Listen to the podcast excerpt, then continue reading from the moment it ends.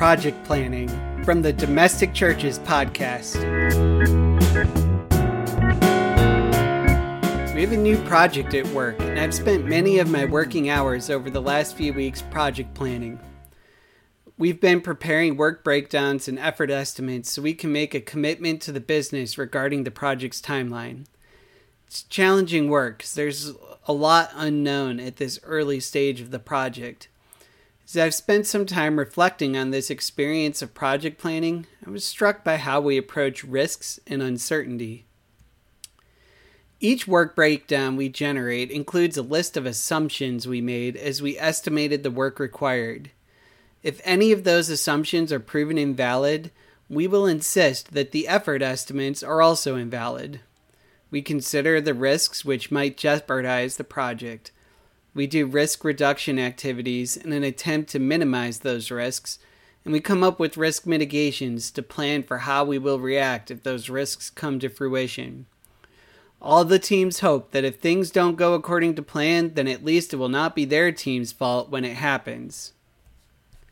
Another project at work has been progressing for a while now, but the project managers are realizing the project is over budget and they might not be able to meet the commitment they made to the business. Now they are replanning and cutting scope to get the costs back under control. They may not deliver everything they originally committed to, but now that the business understands the cost is greater than it anticipated, it is no longer willing to pay that cost. I'm sure these stories are familiar to many in the business world. The timelines, features, and customers may vary, but this is likely a common scenario in all businesses. It makes sense. It's good business to plan carefully, manage risk responsibly, and spend resources wisely. No one wants to fail to meet a commitment. However, as I reflected on this experience, I recognized that business is not the only arena in life where we make commitments, and the approach to commitments in other areas of life is quite different. When I married my wife, I made a commitment to her. That commitment was very different from the commitments I make in the office.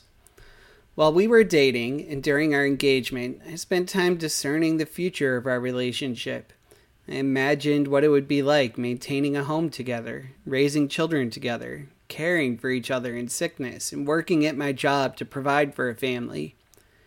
Caring for a home and raising a family takes effort. Furthermore, the uncertainty prior to our wedding was tremendous. There was no way of knowing what our life together might hold. One of us could lose a job and we could find ourselves in severe financial hardship. We might be wildly successful and live in a beautiful house and travel around the world together. One of us could experience a severe illness that would change our lives forever. Our interests could develop and change, and over the years we might find that we have more in common every day, or that we have less in common with each passing year. We might live long lives and grow old together, but there are no guarantees. I did not approach this uncertainty like we approach uncertainty in the workplace. Can you even imagine a groom standing at the altar and listing the assumptions on which he is willing to make a commitment to his bride?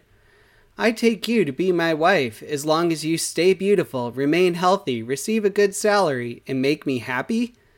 That would be shocking and rightfully concerning. No, at my wedding, I looked my wife in the eye and I told her, I take you to be my wife. I promise to be true to you in good times and in bad, in sickness and in health. I will love you and honor you all the days of my life. That's it.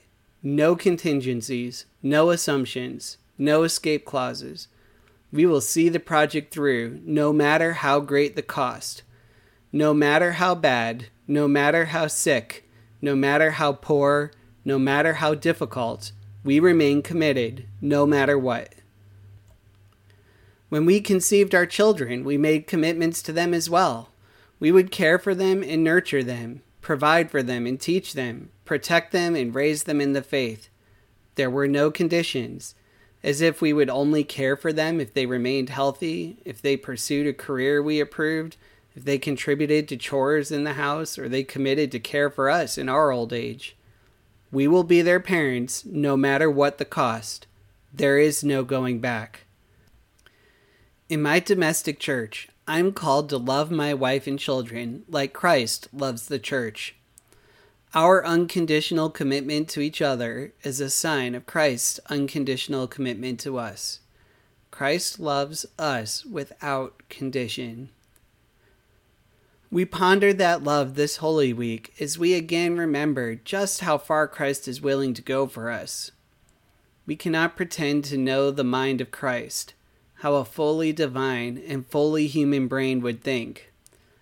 But I imagine that while he knew he was going to give his life for us, in his humanity, he may not have known every detail of how much pain he was going to experience on the road to Calvary. Yet, as he sweat drops of blood in the Garden of Gethsemane and prayed that God would let this cup pass, he then committed to let God's will be done. No exceptions, no conditions, no limits, no matter what. Jesus was willing to go as far as he had to because he loved us. In our domestic churches, we are called to love Christ and our neighbors. And how did Christ ask us to love? As I have loved you, he said. We love Christ unconditionally, without counting the cost. We commit to giving whatever he asks of us, whether that be to give a donkey to the Lord as he enters Jerusalem, to furnish an upper room for his Last Supper, to carry his cross on the way to his crucifixion, to share an empty tomb, or to go and tell the others what we have seen. We commit to follow wherever he leads. We know that sometimes we will be like the one who denied him, or the ones who ran away but then He forgives us and we recommit ourselves again.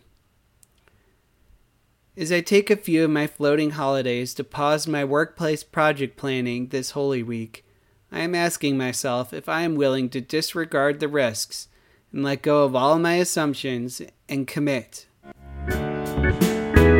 Are you willing to make the commitment? For more reflections on faith and family, subscribe to the Domestic Churches podcast. And if you like this podcast, please hit the like button, leave a comment, or share it with a friend.